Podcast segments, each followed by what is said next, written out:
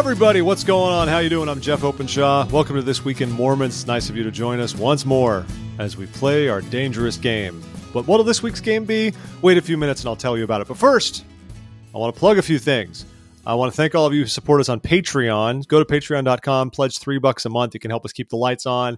And legit, our server fees are going up. That's what happens when you're successful, is they want to milk you for more money. So please, we would seriously, for realsies, appreciate it. Uh, especially as we go into general conference season, when a lot's going to be going on. We'll have our, our temple predictions up. We'll have the tie tracker. We'll have lots of things that bring people over to the website, and we want to be able to support that. Uh, likewise, if you haven't subscribed to this show before, wherever you get your podcast, please take the time to do it. So if you're if you're streaming this on some podcast app, hit that smash that subscribe button, make it happen. For our YouTube viewers, I know a few of you are out there. You also make sure to hit that subscribe button. Our YouTube audience is far different from our podcast listening audience. And that's all I'll say about that. But we talked vac- the, the first presidency's little vaccine recommendations a month or so ago. The comments on there are exhilarating, to say the very least. Anyway, everybody, so thanks for being here. And of course, join us on social media Facebook, Twitter, Instagram. We are active on all of those and hope you will take the time uh, to be with us. So this week, doing an interview that's right. We love doing our interviews on the show. We're going to table the news until next week. And instead, our news this week is particularly timely because this week in the United States, sorry, international listeners, I am a globalist at heart, but I am also an American, and you need to recognize that America is, you know, the land foreordained for the restoration of all good things. So, because of that, Constitution Day is in the United States on September 17th, this week, as we're recording. Uh, I don't think much about Constitution Day. I'm not going to lie. I imagine a lot of you are uh, similar who are listening. And if you're good about Constitution Day, good on you. It's not something I thought much about. However, we are going to speak with Alicia Tucker, who is an educator of religion and public life. Uh, also, uh, I will dare say a scholar on the American Revolution and the First Amendment. And she's the executive director of the Utah 3Rs Project, which promotes understanding of the religion the religion clauses in particular of the First Amendment. And because it's Constitution Day this week, we thought this was a great time to visit the American Constitution, the US Constitution, what it means to us as Latter-day Saints, and also sort of what the Utah 3Rs project is and what we can learn from that. And there are absolutely lessons. This might all sound very history, politics, all that kind of stuff. There's stuff very relevant to Latter day Saints going on this week. So that was a long intro. But uh, Alicia, how are you? I'm doing so well. Thank you so much for having me. It's so fun to to be on. I almost did a Tobias Funke. How are you? Um, for my Arrested Development friends. Uh, by way of disclaimer, Alicia and I have actually known each other for like 11 years. So, um, but we're not like we're not like besties though, right? So it's okay. it's okay. This is all. This is a very. This is still we professional. We can have a conversation if we were besties. I actually we were in the same ward when you and Danielle got married. The Colonial we Second Ward is very fond memories those were the days. Yes, Alicia was in the same ward where I met my dearly beloved wife, and uh, a lot of us have all done all kinds of things over the years. Though I haven't had the pleasure of seeing you in person for some time. I know mm-hmm. you moved to, back to Utah. Number I don't know how long ago now. A few years about a year and a half ago. Whatever. So like, yeah, you've been married for a while. You've been out of the single scene. I know. I know. And then you kind of drop I, off the face of the earth as far as singles hanging out. Somewhat. The one thing people always ask me right around because when we got married is, did you use Tinder? And I'm like, no. Tinder became a thing oh. like right after we got married. So I Tinder and an LDS community and mutual. Mutual, yeah. Come on, you know you use mutual, Alicia. Don't. don't oh, I oh I totally use mutual. I'd like make a commercial for them if you needed if they needed it. I especially moving to Utah, I have been on more dates than I have in my whole life, and I, yeah? I find it very useful and helpful and meeting How, a great variety of men. This is a full blown digression from our topic, but but but as a single as a single woman, so when I when I moved to DC, one thing I found was I thought the dating scene was very different here compared to elsewhere, and a lot of a lot of women I would speak to liked the DC dating scene because I don't know if they felt like the pool was just different and better. There was less vapidity. I don't know what it might be. But how's it been for you since you've jumped back and forth and like you've gone on more dates in Utah? So for you, you think Utah just from the sheer just abundance of single Latter Day Saints is just yeah. In terms of like meeting different people and a variety of different people, I think in DC you kind of you're all in the same small community, so you kind of all know each other. So it's a matter yeah, of whether you're going to start dating somebody you already know. And in Utah, it's more that I I get to meet brand new people all the time. If... You can basically leave that guy from Woods Cross by the wayside and never worry about seeing him ever again. That's what you're saying. Makes sense. That's fair. Yeah, it's been an experience for sure. I like when we call things an experience. Like it's not, yeah. it's not even a euphemism. It's just a nice way of say, not saying what anything actually is. Yeah. So great uh, experiences the, and some bad experiences. It's been a, a mixed imagine. bag for sure. Now, Alicia, and by the way, everyone, Alicia's name is Alicia, not Alicia. Oh, Alicia. you remember? Wow. Well, I know, I know how her name is spelled. It's Elisha, uh, not to be confused with Elisha either. I don't know how much you've gotten that yes, in your life, or Elijah, true. or anything like that.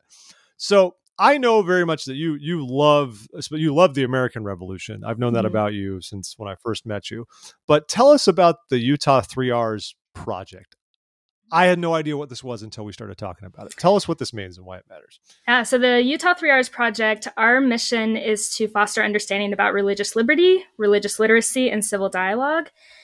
And we mostly focus on training teachers about the proper relationship of religion in a public school setting and then also the proper relationship of religion in an American society within the public square. So we promote understanding of religious liberty that the freedom to believe or not to believe is an inalienable right of every person, and that the religion clauses of the First Amendment are the guides for living with our deepest differences in as an American society. So we believe that as you get and understand the the challenges of the religion, dealing with religion in American society, then you can deal with the other rights in a successful way, in a way that creates a strong constitutional culture that continues our continues our ideals and protects rights. And um, so the the three R's are rights, especially teaching the freedom of conscience and teaching responsibility that everybody has the responsibility to protect the rights of others and that um, the last R is respect, that we have a duty to engage in respectful civil discourse in society, and that uh, religious, religious diversity in American society is a civic good. So that's mostly the you know the approach for the the project, and it was started um, by a scholar named Charles Haynes and uh, another scholar named Buzz Thomas, who is the uh, the architect for the Religious Freedom Restoration Act in the 90s and they were educating public schools about religion in a public school setting and some leaders in utah invited them to utah in the 90s and they established the three R's project they established one in california and there's also one that has recent, recently been established in georgia. So in, in utah it faded out in 2000, uh, 2008 when, when the main leader retired and so I because Obama became president. uh, that probably didn't have anything to do with it. Those but, are my words, people, not hers. Don't worry. Just kidding. But uh, so in DC, I worked at a nonprofit that taught about the American Constitution, and then I taught. I was the education director for a nonprofit that taught about the American Revolution, and I finished my master's thesis on the Bill for Establishing Religious Freedom, um, written by Thomas Jefferson. And so when I finished that on the side, I started teaching the history of religious freedom in the United States for the um, Religious Freedom Center at the Newseum. And the Newseum was affiliated with these three R's projects. So when I was looking for a change, I'd been at the Society of the Cincinnati, uh, where I taught about the American Revolution. I'd been there for seven years. And so I was looking to mm-hmm. do something new. And uh, worked out to get a fellowship to come to Utah to explore reviving the Utah Three R's Project. Cool. And it's been a year. And we are all established as 501c3 status and have a board, and we've been training teachers. And even in spite of the pandemic, things have gone really well, which I'm really pleased about. That's really cool. I want to circle back to one thing you said kind of near the beginning. You said you, you talk about, you know, the appropriate role of religion in public schools. That could many could see that could be a heated thought I would mm. imagine, you know, in some circles. So, what do you define as the appropriate role of that? And especially in the context of somewhere like Utah, where the dominant religious culture carries extra weight than it mm-hmm. might might somewhere else. Yeah, that's a really good point. So, uh, when I say the proper relationship in American society with religion, what I mean is um, people often have a misconception that uh, the separation of church and state means that religion should be kept private. And that's not the American model at all. That under the free exercise clause of the First Amendment of the US Constitution, it guarantees that the public square, and including a public school, which is a microcosm of the public square, is a religiously ro- robust space. And but what uh, paired with that is the under the establishment clause that the administrators and teachers as employees of the state they have to be neutral toward religion so they can't favor one they can't proselytize jesus and hope to save their kids you know they they can't say like read the book of mormon you know they need to be neutral but they can't stop the free expression of their students so because a right. lot of teachers are not educated about that then they are actually behaving illegally when they suppress the free exercise of their students. But like in an American public school, students can can pray. Like in in France, the um, the model is secularism and to keep religion private. You can't have you can't wear a cross to school. You can't bring scriptures.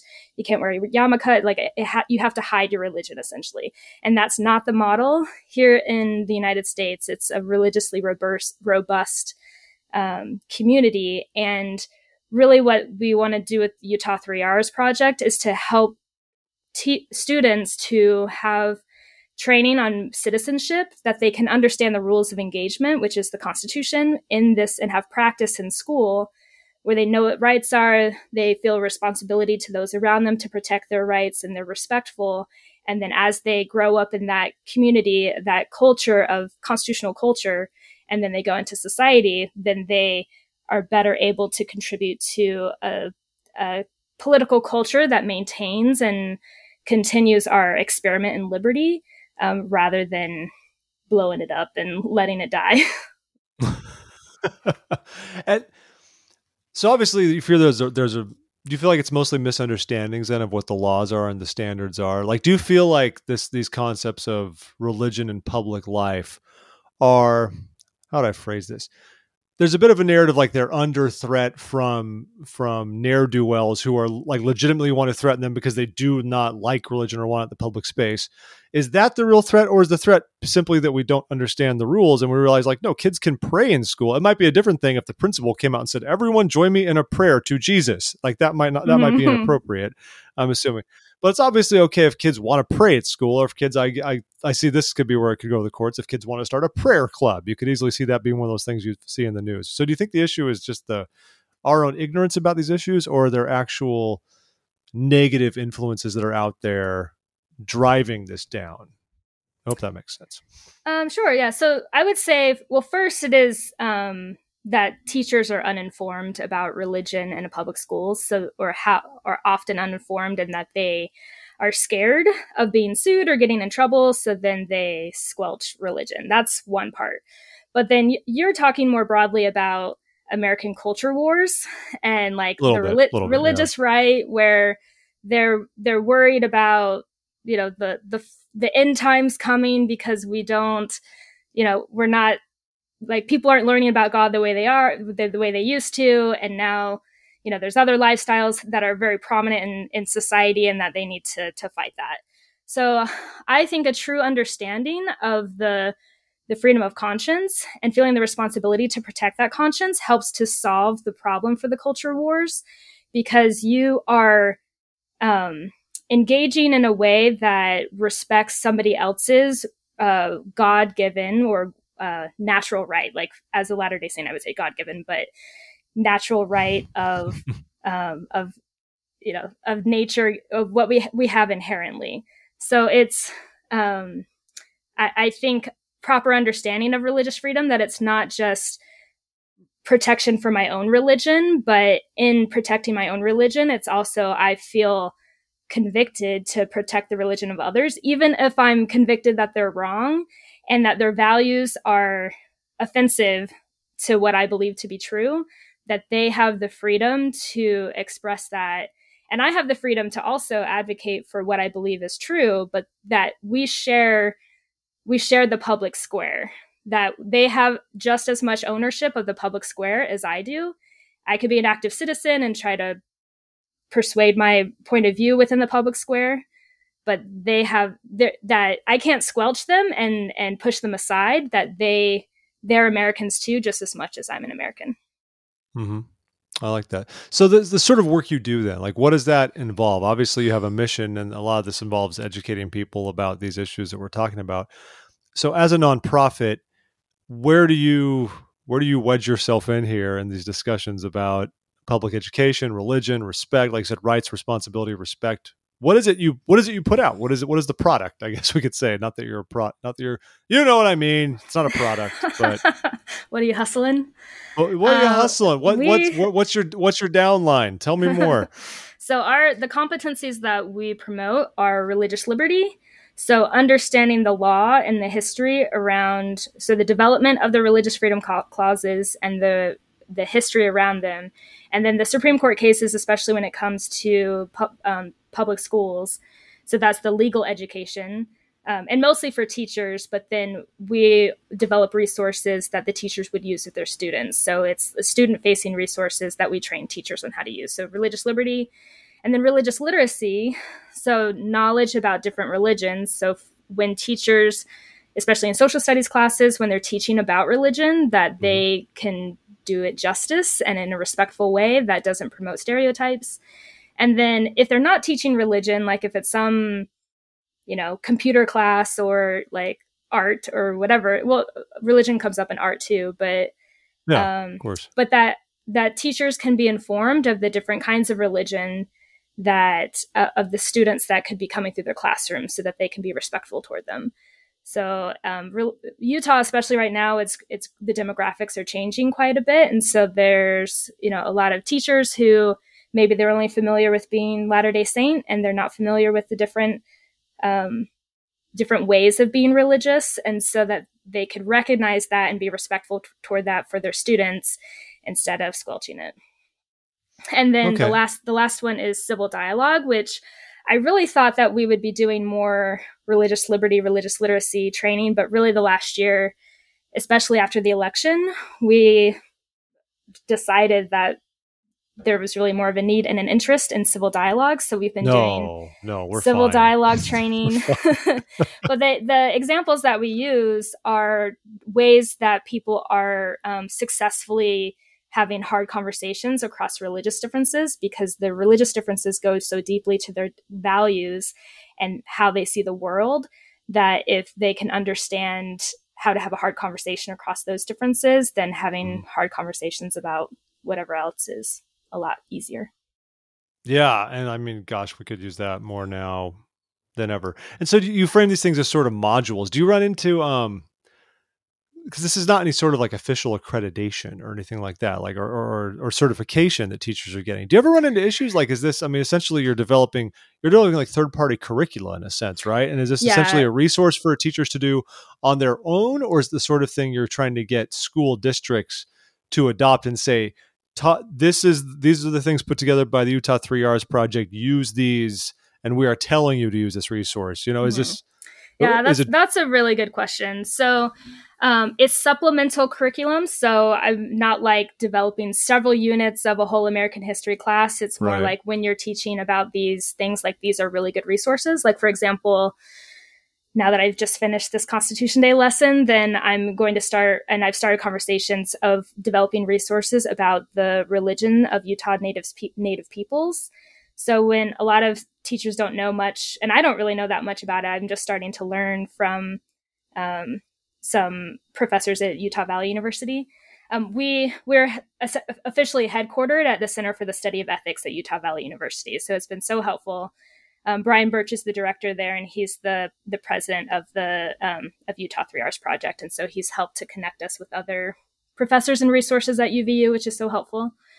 Um, so it's it's not like mandated, but it's there's lots of civic education organizations that offer resources for teachers that they can choose to use and um, but we align them with state standards so everything is um, something that they would need to teach anyway. And teachers are often looking for really good resources of especially organizations that are specialized in certain topics that like if they know what they're talking about then you know they want to use them.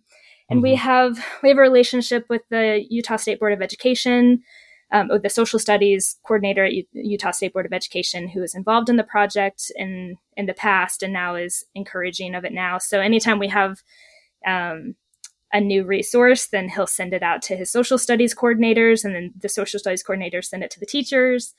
And so it's it's more like, hey, there's this great resource, you can use it And then we're also working on um, passing a resolution in the Utah State Legislature this next upcoming session um, that will talk about the three R's. And so that's going to be like an endorsement from the Utah legislature that shows that like there's there's like official support or endorsement of you know the work of this organization and so when we approach school districts and different teachers and say hey this is a resource then they there's some like uh, credibility or they can see that there's there's other support that are from like you know organizations that they recognize that are credible and reliable. And you know the nature of the work is that teachers are worried about you know if teaching religion wrong. And so yeah. if it, if we have the support from the utah state, state board of ed and then the legislature then it it quells the nerves of teachers that might otherwise be worried about um, what hell they might bring. Right right. Um, how do you feel just flat out then you're you're in utah It's utah focused how does utah how is utah doing with with religious liberty and civil dialogue how where does utah stand at least if you were to, i know you're not working in every state but how mm-hmm. do you mm-hmm. feel it does on the bell curve compared to the rest of the country I really cannot comment for the rest of the country because I just feel like Utah is so unique in it. I think that people are um, for the most part, because there's such a strong uh, Latter day Saint dominance, that they either have really prickly feelings toward the church and like resent its cultural dominance in yeah. in how it influences things.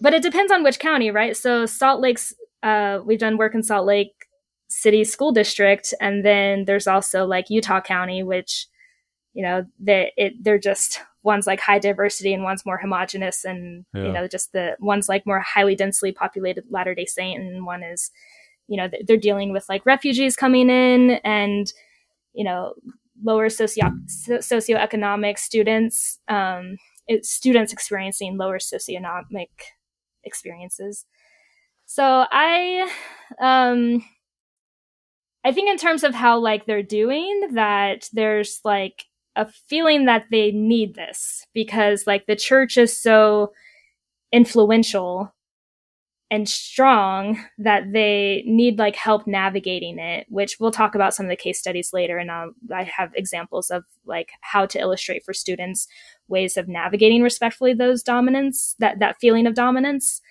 Um and and i guess it's more like the um i feel like most people who are Latter day Saint, they just don't have an awareness of how other people feel because they're the they're the majority. And then there's like the religious minority where where i grew up i was the religious minority being a latter day saint. And here is like the flip where like i was going to a new crossfit gym and i was chatting with somebody who was just being really friendly and i can't remember how i think he asked me like what my job was and, or whatever and he said I said, "Oh, I'm Latter Day Saint," and he just like went cold after that. And I was like, for one, I, was just fascinated. I'm like, "Oh, that's so interesting. He knows what that is. You know, that's a different experience from where I was." And uh-huh. that he wanted to chat with me before, and then he suddenly didn't. And so, like, I don't know what was going on with him, but that is just something that's unique to Utah. I think that people already have strong feelings, especially if they're um, or, or and a lot of people they uh, their relationship with the church is complicated right? So they maybe grew up lds they feel some affection for it but they have a lot of beef with it mm-hmm. and you know and hurt feelings in some way. And so there's just it's a it's a spectrum. Yeah and I, I guess you utah does have to be a different case. I mean i think you could argue anywhere that has such sort of socio-religious or cultural hegemony in a sense, which are few and far between in the United States. I mean, Utah is a great example of it. I don't know where else you'd have to go to really get to that level. I don't know if you'd be southern states, perhaps, that are very, very strongly uh, within some of their own areas. But Utah is an interesting example of that. That's some, that's what I wondered about when we were setting up this mm-hmm. conversation. Just like, but I would much, say would oh, say about Utah is that uh, they do respect religion. I think more than other places. I think it's it's like when I'm trying to educate about religion, like I think I imagine in other states it'd be like, why? You know, but in yeah. Utah, there's the sense of like, um, yeah, we need that. Like, tell me more. Well, what, what would you tell to the states that say, well, why? That's a whole different side of it. There's like, why should this even be part of our discussion? What do you say to that instead? It's part of the Constitution, and that they, in terms of protecting the rights of everyone, then the religion clauses provide that model of navigating differences, whether it's for like really religious people or people that aren't that religious. They they provide a good framework. Okay. So uh, I mentioned Constitution Day. It's a thing every September 17th, people. But if you don't know about Constitution Day, Alicia, could you just like tell us what Constitution Day is, the history of it, what it's supposed to mean. I mean, it sounds it makes me assume we're celebrating the Constitution, but I imagine there's a little bit of detail there that you could you could give to us. Yeah, so Constitution Day it was essentially created in 2004 when Senator Robert Byrd um, inserted the provision into an omnibus bill where it requires public school teachers to teach about the Constitution on September 17th. And September 17th is the day we celebrate when at the end of the Constitutional Convention in 1787, when after, you know, the summer of creating the Constitution, then those, when they signed the Constitution and then sent it out to the states for ratification. So that's what we're noting and celebrating. And it had previously been Citizen, Citizen Day, um, which was passed uh, at the beginning of World War II, and that was to recognize the those who were not born as citizens, as American citizens, and then they became American citizens in in the U.S. And so, oh yeah, it, we don't celebrate those people anymore. that, that time is that time is past. that's, that's true.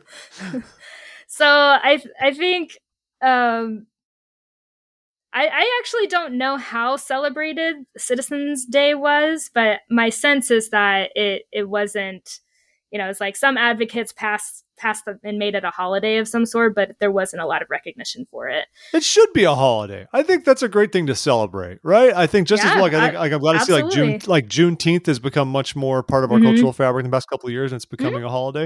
It great. became yeah, a federal holiday. We should celebrate Citizenship Day and the wonderful thing it is that we live in a country where people can come from all over the world and become part of our entire national fabric. We should, but now it's no more anyway. Now it's about the Constitution. Well, so. it's Constitution Day and Citizen Day, Citizenship oh. Day. So, oh, so in, in 2017, okay. when President Trump recognized Constitution Day, it was uh-huh. officially Constitution Day and Citizenship Day. Okay. All right.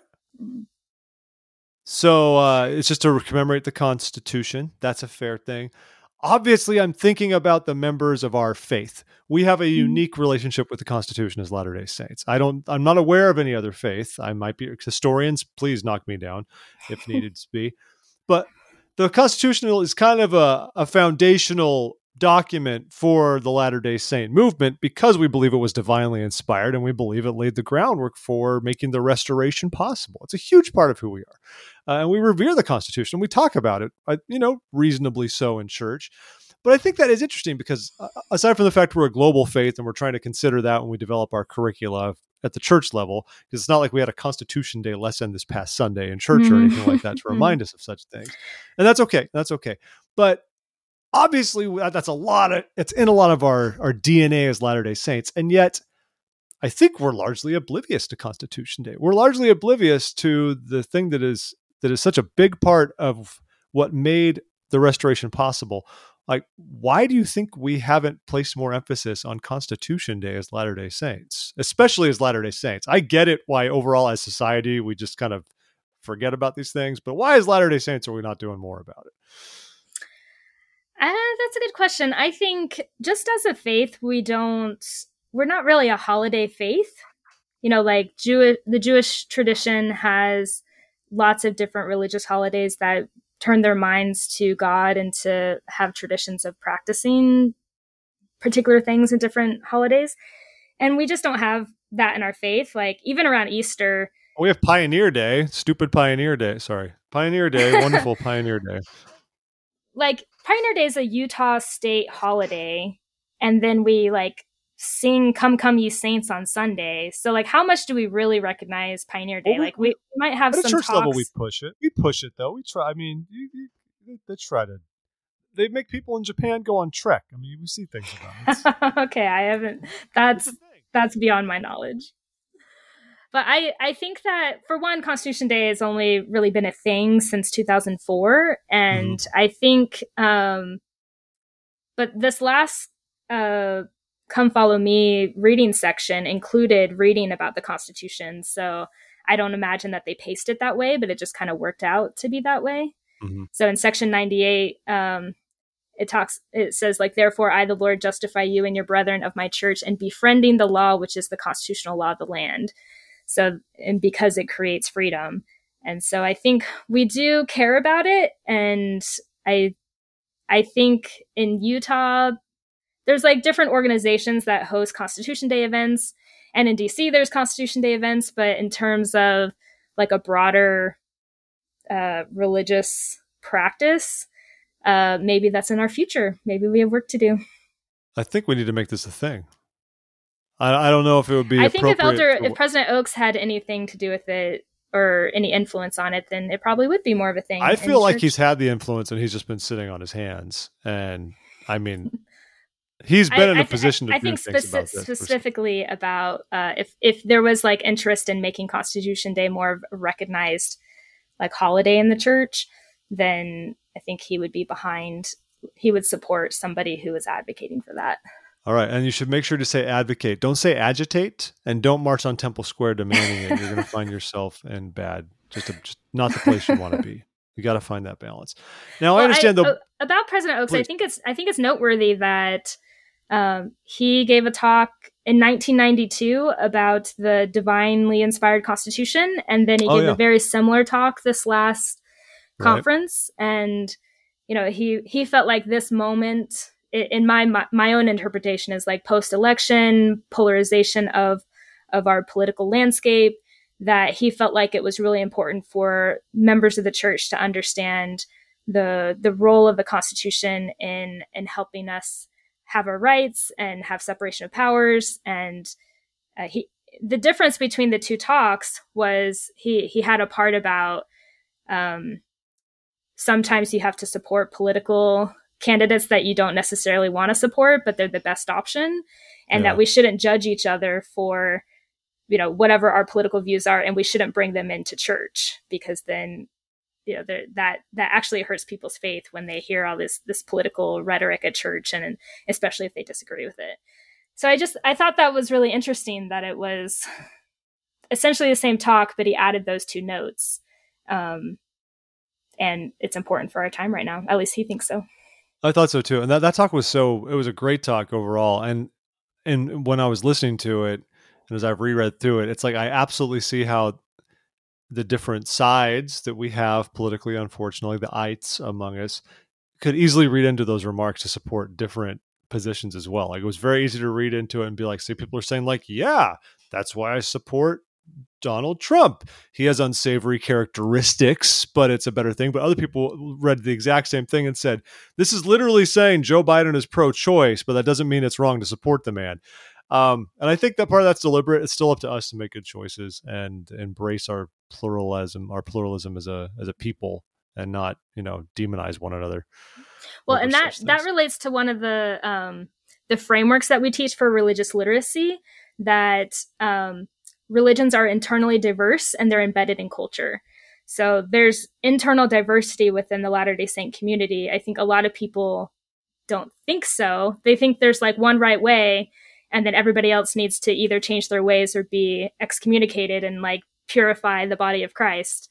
But I think we benefit when there is that diversity and people are bringing, are acting on their conviction of con- conscience and how they're applying the scriptures and that we all learn from one another as we wrestle among understanding one another and seeking mm-hmm. that um, feeling that responsibility to protect their their journey essentially and i think if we had that approach to our relationship with our ward members especially when they uh, put us off for their political views then we would get closer to zion uh, and it would please God, in my opinion. I like that. So coming back to Constitution Day, um, I believe you have a, a, new lesson this week specific to it. You co-developed it with the Quill Project of Pembroke College at, from Oxford forgive me, I know Oxford, but the other parts of that you might have to, you know, I, am stupid. So help us with that. But you want to tell us about what that's all about? Tell us about the Quill Project. You're partnering with them. Tell us about this new lesson, which I believe is called Getting to Union Navigating Differences in the Constitutional Convention. Give so, it to us. Uh, Quill Project is one of our partners. They are, as you mentioned, headquartered at Pembroke College, Oxford University in England. Um, and their their main project is that they are um, making available negotiated text, and it's uh, I've heard the director describe it as track changes on steroids, where you can understand what the debates are happening for these negotiated texts, meaning like eventually the Constitution or the Universal Declaration of Human Rights or the Reconstruction Amendments to the U.S. Constitution, and um, it it's an online platform and a library of these collections where it makes it possible where you can go into one day of, debate and see what were the proposals up to that point what were the what was defeated how did the, che- the text how did the text change? And it really puts into context the changes and development of um, how we eventually have these like landmark documents so we, I'm so grateful to be able to to work with them. The director is Dr. Dr. Nicholas Cole. Um, Quill Project is essentially his brainchild. He was a professor at Oxford University and started feeling like this is a project that needs to happen. And he said he kind of felt like other people, he was waiting for somebody else to do it and nobody else was doing it. and so he left his position and you know worked out a relationship where he could make a go at this project, and it's been really successful. And so he and I have worked on this um, this lesson together, and so it's a really sophisticated library for researchers, and they they want to be able to make it accessible for classrooms so that they can learn about the Constitution and using really accurate resources. And so he and I, this is the second lesson that we've done uh, where we work together, where I, I am like uh, help them understand what the standards are. We talk about what the what the history is and what we want to emphasize. So for this particular um, lesson, getting to union, navigating differences in the Constitutional Convention, we really felt like on this theme of civil dialogue that the convention, when the delegates came together, they were so divided by their differences and um, the country was essentially very precarious, like it was about to fail, and Great Britain was ready to swoop in and to recover its resources that it lost in the war. But and it was just waiting for that to happen. So the delegates, when they came to the convention, they knew that they were in trouble and they needed to solve this, but they did have very deep differences. And we and we felt like that was the model or that this how they came across how they navigated their differences to create this enduring union is a good model for where we are in this political moment, especially for students and understanding that we can look to the Constitutional Convention. Because a lot of times people have a broad stroke of like, well, the founders believed, but if they really understood the history, the founders were very divided. They had very, they negotiated deals to accept different uh, arrangements to in order to make the union. So, that's compromise. Oh, yeah. yeah. Yeah, go figure. But but the but the um but the lesson focuses on how like how fragile things were and then what was the process they set up in order to make space to navigate these issues.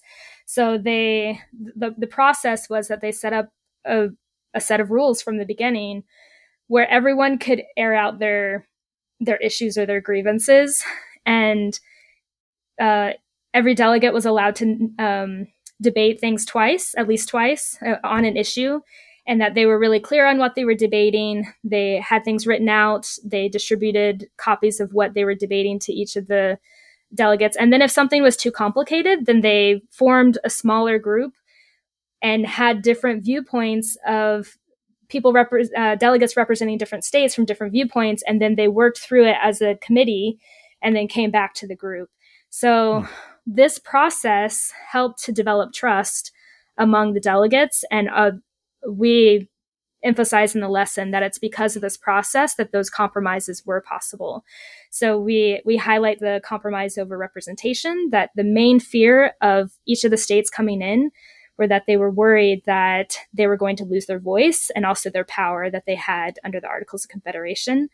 uh, which was the previous uh, government that they had under during the war.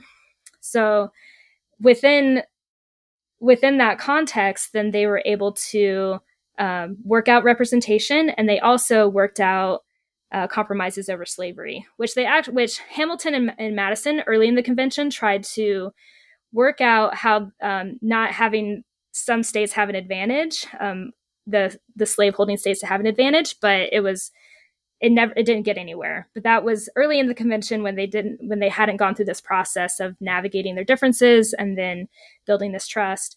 So when they got to um, negotiating over slavery, the uh, what came came what we know now is the three fifths clause, and some some people understand incorrectly the three fifths clause is counting enslaved people as three fifths, but really the what the deal was that they worked out was that the slave states wanted to count all their enslaved people in their representation, which would give them more of an advantage because they had more people and more they had more enslaved people.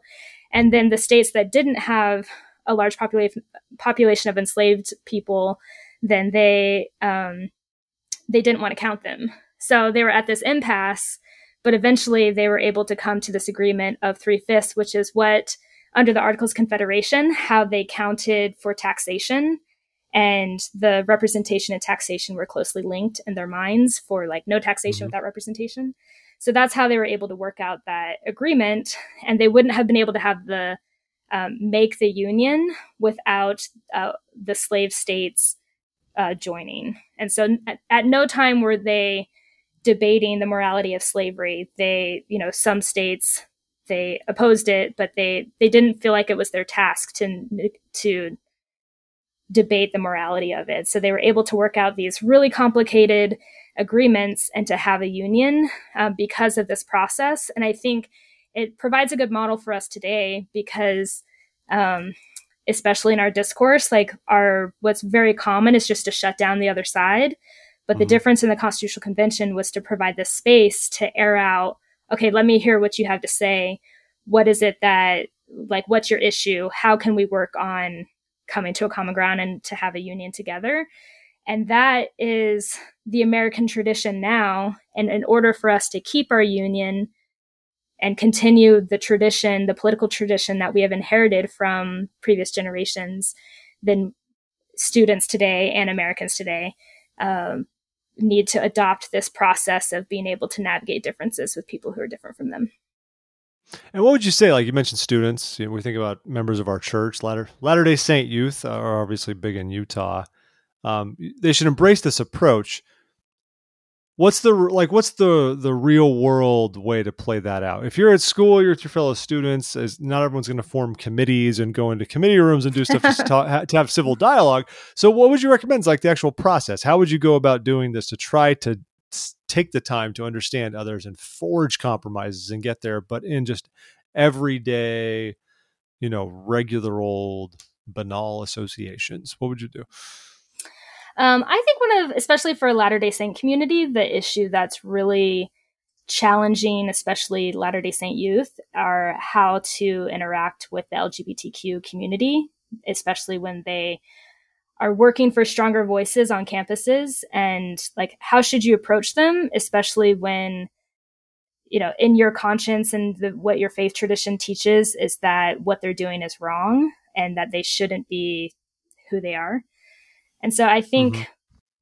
as as they adopt as students, you know, in a predominantly Latter-day Saint community, as they have this approach of I want to hear out what you're what you're thinking and what you're saying so that we can have a good school community, a good you know broader community that is cooperative and not uh, at odds that could lead to bullying and violence that i think as they give space to er- to seek understanding of these issues, then that um, that provides a model for how to navigate differences, especially because if they're not going to agree ever, or like maybe someday, but but like at least in the immediate future, I I think the approach is not to try to persuade somebody else, but more to live successfully in the public square um, in a way that helps to preserve our our experiment in liberty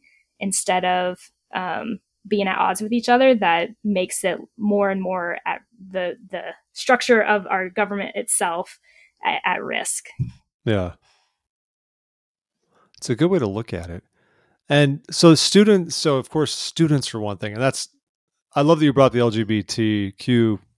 I want to say the question, but that's a real issue facing us as Latter Day Saints. I mean, obviously it's been in the news. I'm sure you tracked some of what Elder Holland said the other week, and that had ripples throughout the Latter Day Saint community. And there's a lot we're still figuring out and the right way to represent ourselves. And likewise, you focus on students, but you mentioned before, you know, you're, you're developing essentially modules, you're developing lessons, supplemental lessons for teachers as well, and for Utah public school teachers. Um, likewise, I'd love to know what you do to approach civil dialogue, how you approach civil dialogue, and uh, maybe if you've have you done like case studies with that you've teach to these teachers, and particularly how they might relate to um, uh, just how they would relate somewhere like Utah when there's such a dominant culture in Utah, like we've talked about before, the cultural hegemony that Latter Day Saints have in Utah. You've told me you've had case studies before. We were talking online. I'd love to learn about these. Like, what are these case studies you have that you've you've used to illustrate these issues to teachers and help them then convey those lessons to students? Sure. So we have some online student modules of case studies of um, things that happened in Utah where they model successful civil dialogue across religious differences. And so the okay. way that we approach civil dialogue is what we call the KAZAM method, that uh, KAZAM meaning knowledge, skills, attitude, and motivation, that in every dialogue, there's these components happening. So each of the case studies that we have, which are available online at utah3rs.org um, under Utah case studies, um, each case study illustrates one of the components of the KAZAM method of knowledge, skills, attitudes, and motivation. So the first case study that we have is uh, for knowledge. It is an example of some Bosniak youth and some Latter Day Saint youth that got together. Um, it was a an event that was sponsored by the Religious Freedom Institute, which is headquartered in Washington D.C. They um, brought these youth together. Bosniaks are the um, Bosniak is a word for Muslims who are from Bosnia. Mm-hmm. So a lot of in in the Salt Lake area after the Bosnian genocide, um, some of the Bosnian Muslims fled and settled here in Utah. So um, this event gathered some Latter Day Saint youth and some Bosniak youth to just have dinner and to do a service project together. So what we focus on for knowledge is just the the three R's of understanding that there's different ways of expressing religion. So, uh, the freedom of conscience, and then feeling a responsibility to protect the rights of others, and then being respectful as they talk to one another. And so, one of the main takeaways for that case study, I think, is really important is that most of the Latter day Saint youth were like, we didn't even know what a Bosniak was. And now that they've met somebody, they've had this conversation and it humanizes them. Um, you know, from going from not knowing anything about them to having this like personal connection. So I think for Latter day Saints, we should seek those kinds of relationships where we are learning from other people who are different from us. Um, so that's the first case study. And each of these are models for civil dialogue. And then the what we train for, for teachers is to have the discussion or, or have a civil dialogue in their classroom after they have these good examples of what the civil dialogue looks like. Okay. That's so cool. this so the second case study we call it Book of Mormon Vandal, and it's an instance with um, Jody Ide, who's a social studies teacher at in Canyon School District, and she's on our board. She um, there's some videos where she describes the the situation of what happened. So she was teaching a comparative religions class, and one day another a student came and told her that another student in the class ripped up pages of the Book of Mormon and spread it throughout the school. And Jody was really disappointed because they'd had lessons about um, treating sacred texts with respect, and you know, not just the Book of Mormon, but other other religious texts too. Sure. So she says that she went to her principal and was like, "This just happened. What do I do?" And her principal said, "I trust you. You could do it."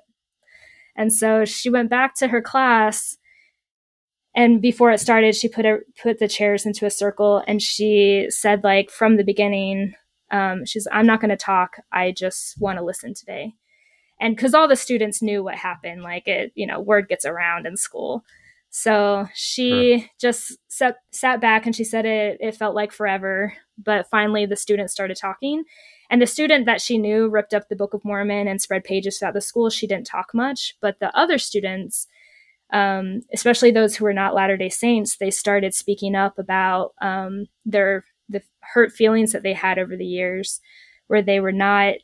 They used to be invited to birthday parties, and then they no longer were, and then they would be treated very friend in a friendly way and invited to lots of activities. But then when they weren't interested in joining the church, then all that stopped.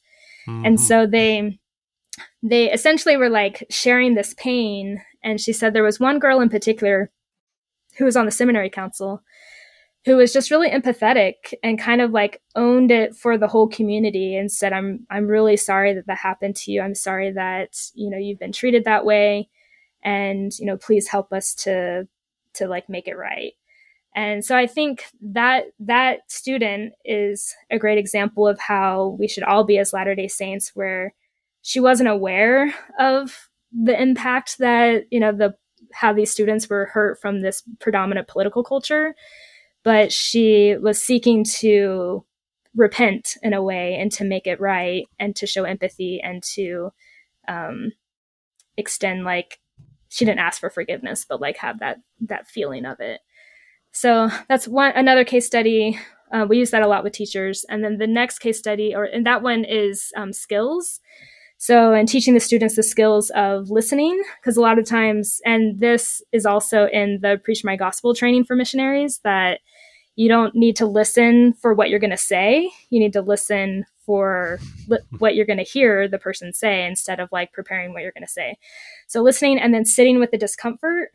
Um, so like having these kinds of conversations, it's a skill to be able to be uncomfortable and like know that's okay because a lot of times you want to jump in and like make it better or like overcome that discomfort. Yeah, yeah. And then the other skill that we talk about is um, using sentence frames, which we have like a worksheet that says like ways to start a sentence. It's it's support for the students as they start practicing dialogue where it's like i hear what you're saying this is what i was thinking or that connects to something that i thought about or whatever. There's um like structure for that. Yeah. so then so the next case study is um it's a case about attitude and we talk about having an attitude of openness instead of being defensive, that we have an attitude of seeking or feeling curious to learn about somebody else. So that case study is about an LGBTQ advocate and what we call the Mormon mom. She's a self-described Mormon mom, where the um, the LGBTQ advocate, her name is Reverend Marian Edmonds Allen. She's the director of um, an LGBTQ, LGBTQ advocacy group here in Utah called Parity, and she had a um, a homeless shelter that she couldn't publicly say that it was for LGBTQ youth, but all of the population coming, this was in Ogden, um, had youth who came out to their families and were rejected and left their homes, and then they came to her shelter for it. Mm. So there's um, this other woman, Laura Warburton. Um, she had a kid who was being bullied and didn't know that the school didn't tell her that her child was being bullied. And so she wanted to do something about this. So she, the next legislative session, she approached her representative and they worked together to draft some legislation that would require school districts to inform parents when their kid was being bullied. So, like, pretty straightforward, or at least you would think so, right? So, Marian um, was hosting like an or fa- found out about this legislation and Gage Froerer who is the representative um, found out about her and invited her to to his office. So the way they describe like their first meeting like marian says like she felt like she was being called to the principal's office. She was very like anxious and worried like how this was going to go down. And um and in that meeting she she was describing like you can't you can't pass this legislation because it will out students or it will out kids to their parents and that will be worse than the bullying. Like sometimes they're being bullied for their sexuality and they will be and if their parents find out like that's why they're being bullied then they will be their parents are going to know about this and that's worse to them. Yeah, right. So um, and she's like and then they become homeless and all this and then and laura describes how she says like oh we don't have homeless kids in utah and she's like, "We're we're a state where we take care of our own." And Marian describes how she's like, "You want to come to this homeless Actually? shelter and Yes. and see?" So, um, and Laura in her video, she describes how she was really anxious about, um, you know, starting a, or even a working relationship with Marian because she says she's a very tough woman and she didn't want to be perceived as being gay. At the time, she felt that way, and that she um, was worried about like just kind of some advocacy with her. But eventually, because of this openness that they had, they learned with from each other, and they come to have this great friendship. And in the video, Laura describes how they were going into this press conference where um, the governor at the time was holding this. Um, it, it was about LGBTQ issues, and Laura was going with Marian about it. And she she said before they went in, Marian's uh, Laura says, "You know, I don't believe in gay marriage, but I love you." And then Marian says, "I do believe in gay marriage," which Marian is married to a woman, and she's like, "And I love you." And so I think it's a really good example of how they have very different convictions of what they believe is right but they can still have this close friendship. And and then they also did like other legislation in the, the utah legislature. So um, the last one is motivation so um, the two motivations that we talk about is like so, when people come to dialogue one of the motivations can be that they they're feeling pain and they want the pain to stop. So they're looking for a conversation um, have to have a conversation to make that pain stop. And then the other one is um, that they're looking for ways to collaborate to make the world better. And that case study is about an um, an atheist. They're, they're both utah university of utah students. One is atheist and one is uh, a faithful muslim. And they both describe their like faith journeys essentially how they arrived to being where they are religiously. And what what I think is really interesting about that one is that um, Hamza is the Muslim guy. He is describing how when September 11th happened, we just had this anniversary, the 20 year anniversary. Right. He, um, some kids at school were calling him Osama, and somebody else and some other kids stood up for him and said, "That's not right." Um, you know, if anybody does that to you, then like let me know. Essentially, like I have your back. And Austin, who's the atheist, he he says that man, nobody has ever done that for me. He said, I I don't tell people about his religious views that he doesn't believe in God Mhm. because he's only faced like animosity and mistreatment anytime that he reveals it. And and Hamza like expresses like you know disappointment that you know i'm sorry that you haven't experienced that but i i think that's a big reflection and, and they both talk about how hard it is to be a religious minority in a predominantly lds culture but what i think is really interesting that like that reflects how especially in the latter day saint culture that like some faiths we accept different faiths and not others right so we Oh, yeah. we can Oh, yeah. respect a faithful muslim you know even like the church even helped um, build a, a big mosque here in Utah. And so there's like some support for that. But then for the atheist that, you know, he get he is faced with all this like essentially persecution. Yeah. Or the Um, or the former Latter Day Saint community, which which is like a community unto itself. I mean, it, it is. That is a really good point. Yeah, Yeah. I agree. Yeah, that's that's tough. So these these case studies are models for um, to show students like what these conversations can look like, and then we have some newspaper articles that teachers can use to facilitate a dialogue in their class.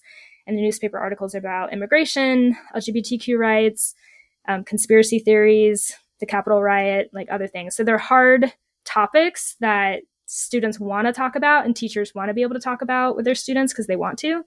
The students want to. Um, so it's like a structure to help them have these hard conversations, but in a respectful way. Um, so I think like that's a model for for them. And another thing that we share in the training with this um, with the teachers are what the outcomes of dialogue are. So the dialogue often it's a conversation between two people or so, but then the the outcome can be legislation.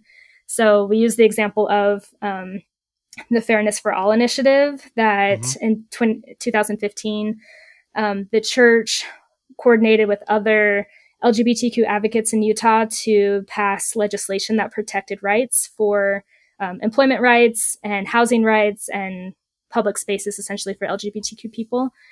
And um, that came about from some personal conversations be, um, as a result after you might remember in 2009 there was a controversy where two men were kissing on church property on the the main street plaza yep and yeah. Was not the one that stephen colbert like planted them there Maybe this is a different one. Anyway, continue. No, I, I, I don't. Thing. It wasn't planted because they were coming home from. Oh a, no, this one was the play. Stephen Colbert did the thing where they just held hands in front of the fountain, and they and the security came and escorted them out. But I oh. like continue your story. Continue your story.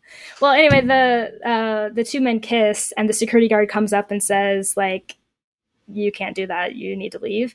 And so the men felt like they were being targeted because they were gay and and it got out in the news. It was right after um, Proposition Eight in California, yeah. and so there's a lot of really hard feelings. And uh, a few days later, Deeda Seed, who was a was a Salt Lake uh, Salt Lake City Council member, organized a kiss in on the same property where she had some same sex couples. They were up to 75 where they were kissing on the property, and the security came and said.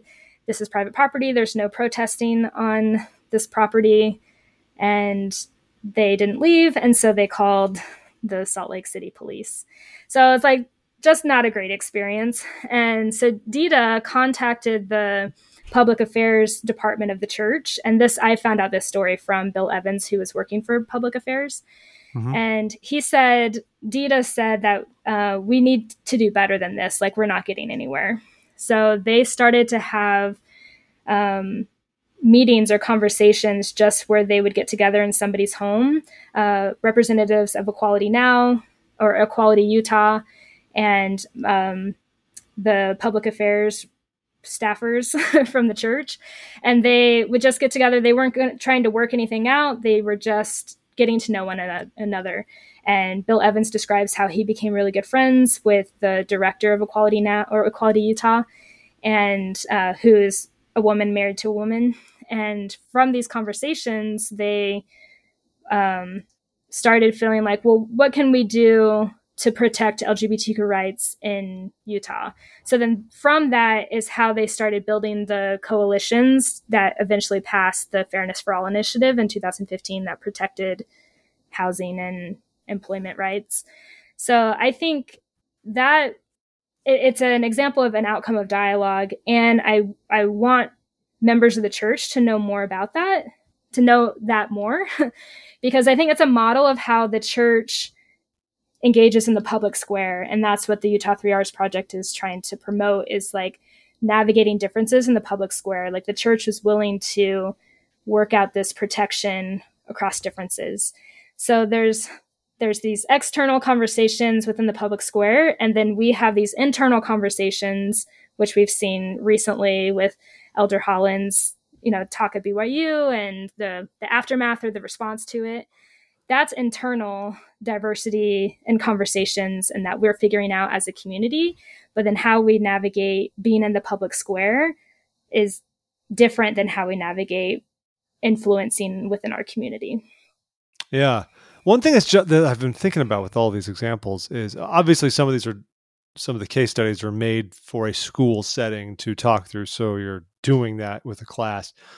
But what pops in my mind is social media. Can we achieve any of these things on so basically how do we do this on on social media or can we at all? I mean I think so much of this comes down to taking the time to be with people and understand them and the fleeting engagements we have on social media don't lend themselves to that. But I'm curious if you if part of the uh part of the 3Rs it Uh, uh, takes in any of that. Do we have a plan how to deal with social media because it's not going away, but the problems are growing probably on there when it comes to misunderstanding and polarization?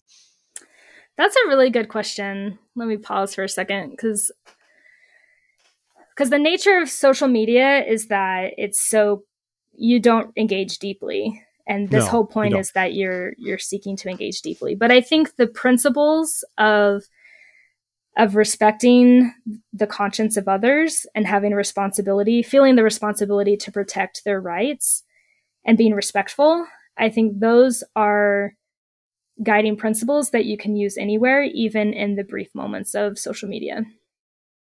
Yeah, and it's tough. I'm not saying I have the answers. I'm I'm I like to try to think I'm yeah. a thoughtful person, but well, I'm and and what kind of bad. language you use in social media? Like there there's recently um, a Utah State Board of Ed member, Natalie Cline, who oh, I've heard about her. Who yes, has thing? Yeah, yeah. So she's been like she's causing a stir because on her post on social media, our her rhetoric is very severe with in terms of LGBTQ relationship with the church. Like after Elder Holland's recent talk at BYU to um, BYU professors correcting them for being so openly supportive of LGBTQ students.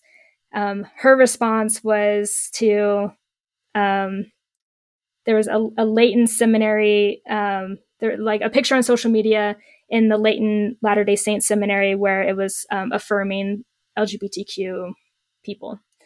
And so she she was very critical of it and in causing a stir. And so uh, she was reprimanded by the Utah State Board of Ed. So I think um, I I haven't I've only read about that in the paper. I haven't like actually seen what her posts are, but she has a following. You know, there's a lot oh, of support. A lot, a lot of people are all about are about the whole thing. They think she's speaking doing, truth yeah, to they power. Think, yeah. yeah, they think she's doing the right thing. But I think um, you know the the three R's mindset of if she instead of like walling things up and blowing things up, I think the approach in order to be successful as a country moving forward and to keep our country, our experiment in liberty, then we need to be able to have successful conversations across differences. And she, in my opinion, as a representative of the state board, is hurting students. And she, I mean, she could have been, it, it'd be less hurtful if she was just a, a parent that had an opinion but yeah. because of her role as an employee of the state or, or an elected official of the state, then she has the responsibility to have the mindset that it's not just for my Latter Day Saint community, but I'm I'm advocating for the the good of all the students in a public school setting. That makes a lot of sense. Well, you're doing good stuff, Alicia. Um, I know our time is about up. I don't know if there's anything else. Well, if there's anything we haven't talked about that you want to make sure we hit on that the good people need to know about as we're going into Constitution Day, is there anything we missed? I think we've gone long enough. I mean, well, the the one thing I've wanted, had enough of you, Jeff. This has been fine. the one thought that I I wanted to share, and I haven't really gathered my thoughts too much on this, or I, I think effectively in communicating what I want to act or communicate, is that anytime I create a lesson, I think about how a lot of people feel betrayed that they didn't learn about thorny church history and church. Mm-hmm. And, you know, it's because like when Nicholas and I are developing this lesson, he sends me like all this history and it's so complicated. And I'm like, yeah, this is really like complicated and sophisticated and interesting, but I need to make a lesson that has a learning objective for for kids that they're going to have like maybe 50 minutes to go through this and they need to be able to like it needs to be simple enough for them to process and to be able to talk you know? So mm-hmm. i think i i often think about that when we um, like the purpose of our our curricula in sunday school. You know it's not to like with the limited time that they have like the whole point is to help us come unto christ. And so they're not going to include all this thorny stuff. And related to to that like i think some people feel betrayed over church history stuff because or in it's part of this broader trend in like from the 1950s the it was never in any history lesson did you learn like the hard parts about somebody it, the the intention was to promote like goodwill or like a a, a, um, a commitment to America, you know, and to feel good about who who our heroes are essentially. Yeah, it's it's it's a bit of it's a bit hagiographic. Yeah, but the yeah but that's that's shifted in in history teaching broadly and i think the church has been part of it and a lot of people feel betrayed. But that's just part of like a broader trend where there's more scholarship there's more access to documents where you can like verify the narrative that you're telling. And so i think um I appreciate that the church has recently done more with history with like the saints and the Joseph Smith Papers projects and, you know, a, a Richard Turley's book about the Mountain Meadows Mass- Massacre and other things where like we as as Latter-day Saints, we can go and find those good sources that if we want to know about that hard history, then like those sources are available. And I wish that people felt less betrayed um, when it's just kind of part of how we learn history. Is yeah. like my thought. And by the way, one thing we should all note is the uh, September 11th, of course, is September 11th in the United States. September 11th is also the anniversary of the Mountain Meadows Massacre. Happened on the same date. Oh, so I didn't know that. something to keep in your history. I think that those are some good points you bring up. And I, from my interpretation of it, I think yes, um, gospel doctrine when we're there at church can only have so much of a focus, and especially now because we got rid of gospel principles. And I think that was, in some ways, that's uh, I'm mixed on it personally. I think it's to our detriment, but I also think it can create kind of like a um, an other group in your ward when it's like, oh no, you you go to mm-hmm. the training wheel class. That's and I and I think it's also a deliberate attempt to get us to focus on the basics and the the simplicity of following Christ in our gospel doctrine lessons. But I've rarely been to gospel doctrine lessons that get super in the weeds on a lot of aspects of church history, and I'm thankful the church is being more transparent than they used to be. And I think we can still do more at the church level of like being transparent about those things and not not making it so that we all have to seek it out. Like it's been available because mm-hmm. a lot of this information has been available even well before the church started to engage more with it. Um, it's that people felt more betrayed because they can find that information and say this doesn't match the narrative the church has been putting out. And i think the church was just like publicly conscious. For whatever reason somewhere down the line somebody was like well, we should show Joseph Smith translating the Book of Mormon by staring at the plates and just sitting there talking to Oliver. Like, that's cool. Oh, we should just pretend polygamy wasn't as much of a thing. Oh, we should pretend the Danites were as much of a thing. Because I guess we could say it makes us look weird or bad or any of these things that we worry about, right? But uh, I'm glad we're getting to a place where we're trying to reckon more with that. And I think that demonstrates maturity as a faith to, to acknowledge those parts of our history, to say some things we don't fully understand. I mean, and we don't and there's things that i'll forever not fully understand or be 100% comfortable with and i think that's just something we we work through but yeah. like you said the, the resources are there but i think we're getting to a place more culturally where hopefully this wouldn't be like a time 30 years ago we mentioned last week on the podcast the anniversary had come of the old september 6 excommunications from the early 90s for example and a lot of that was for literally just doing academic work that the church wasn't happy about for the most part and thankfully i think we're more in a place where you can do that academic work. So anyway, that's my piece. But I'm glad you brought that. That's a good good insight. You brought that up, Alicia. So mm-hmm. thanks for that. The church is we can do more. We can do more. Tell your friends. Yeah. We can we can definitely do more. I think my main point is that it's in a broader cultural hi- history yeah. teaching culture, like of history in general. But I think we like one last thought is that uh, there is this like culture war of like, do we teach the truth of all the hard things and that it causes um, cynicism among students yeah. or can we teach yeah. them in a way that makes them proud and that's like you know the liberal conservative dichotomy of like you know a lot of people criticize president obama because they thought that he wasn't proud to be an american yeah but i yeah. i think we can always teach the truth and like we need to teach the hard things of history especially slavery and you know our our racial history but that we can be proud of the the what was established, the structure that was established for us, that every which requires responsibility for every generation to make the Constitution and the principles of the revolution their own, and to feel a responsibility to protect that right, the rights for others, and to create a union in our generation that it can continue to the next generation yeah. We can be good points good, good, points there and i don't want to get into critical race theory necessarily but i like the idea but i think there's even that's an issue that has a lot of misunderstanding and like you said it becomes political it becomes about bogeymen it becomes about all those sorts of things. Um, and i don't know what all the fi- all the perfect lines are. We want to be proud of our country and patriotic but we don't want to just like wash away the stuff that is something that can teach us valuable lessons about mm-hmm even missteps we have made. America is a wonderful place, but of course we've made missteps, and the best thing is to learn from those, not to say, not to wallow in our shame and say that we're just like trashing America or something like that.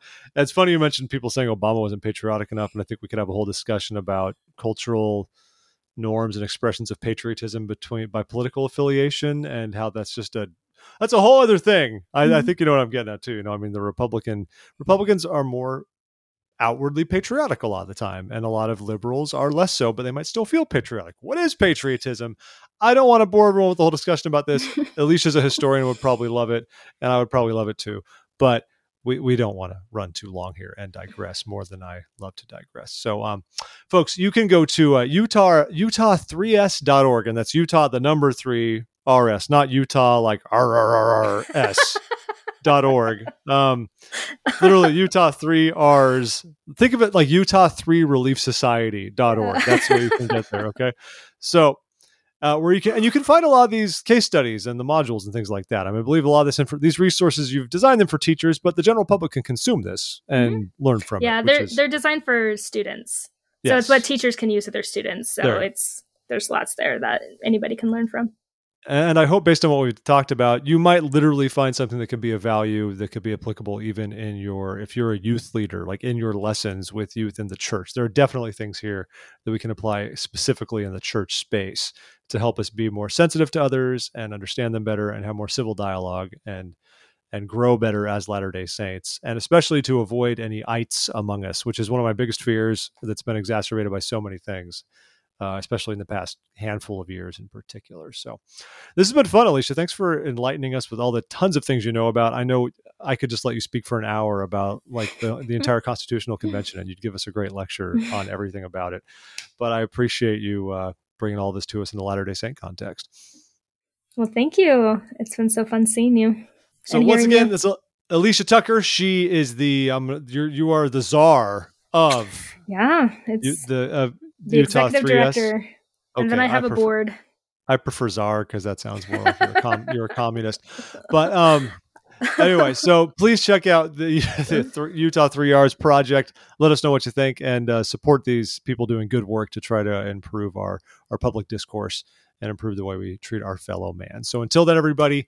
Uh, it's been terrific to talk to you this week. We appreciate you tuning in, and we will catch you again on the flip side on another episode of This Week in Mormons. Bye bye for now. This Week in Mormons.com.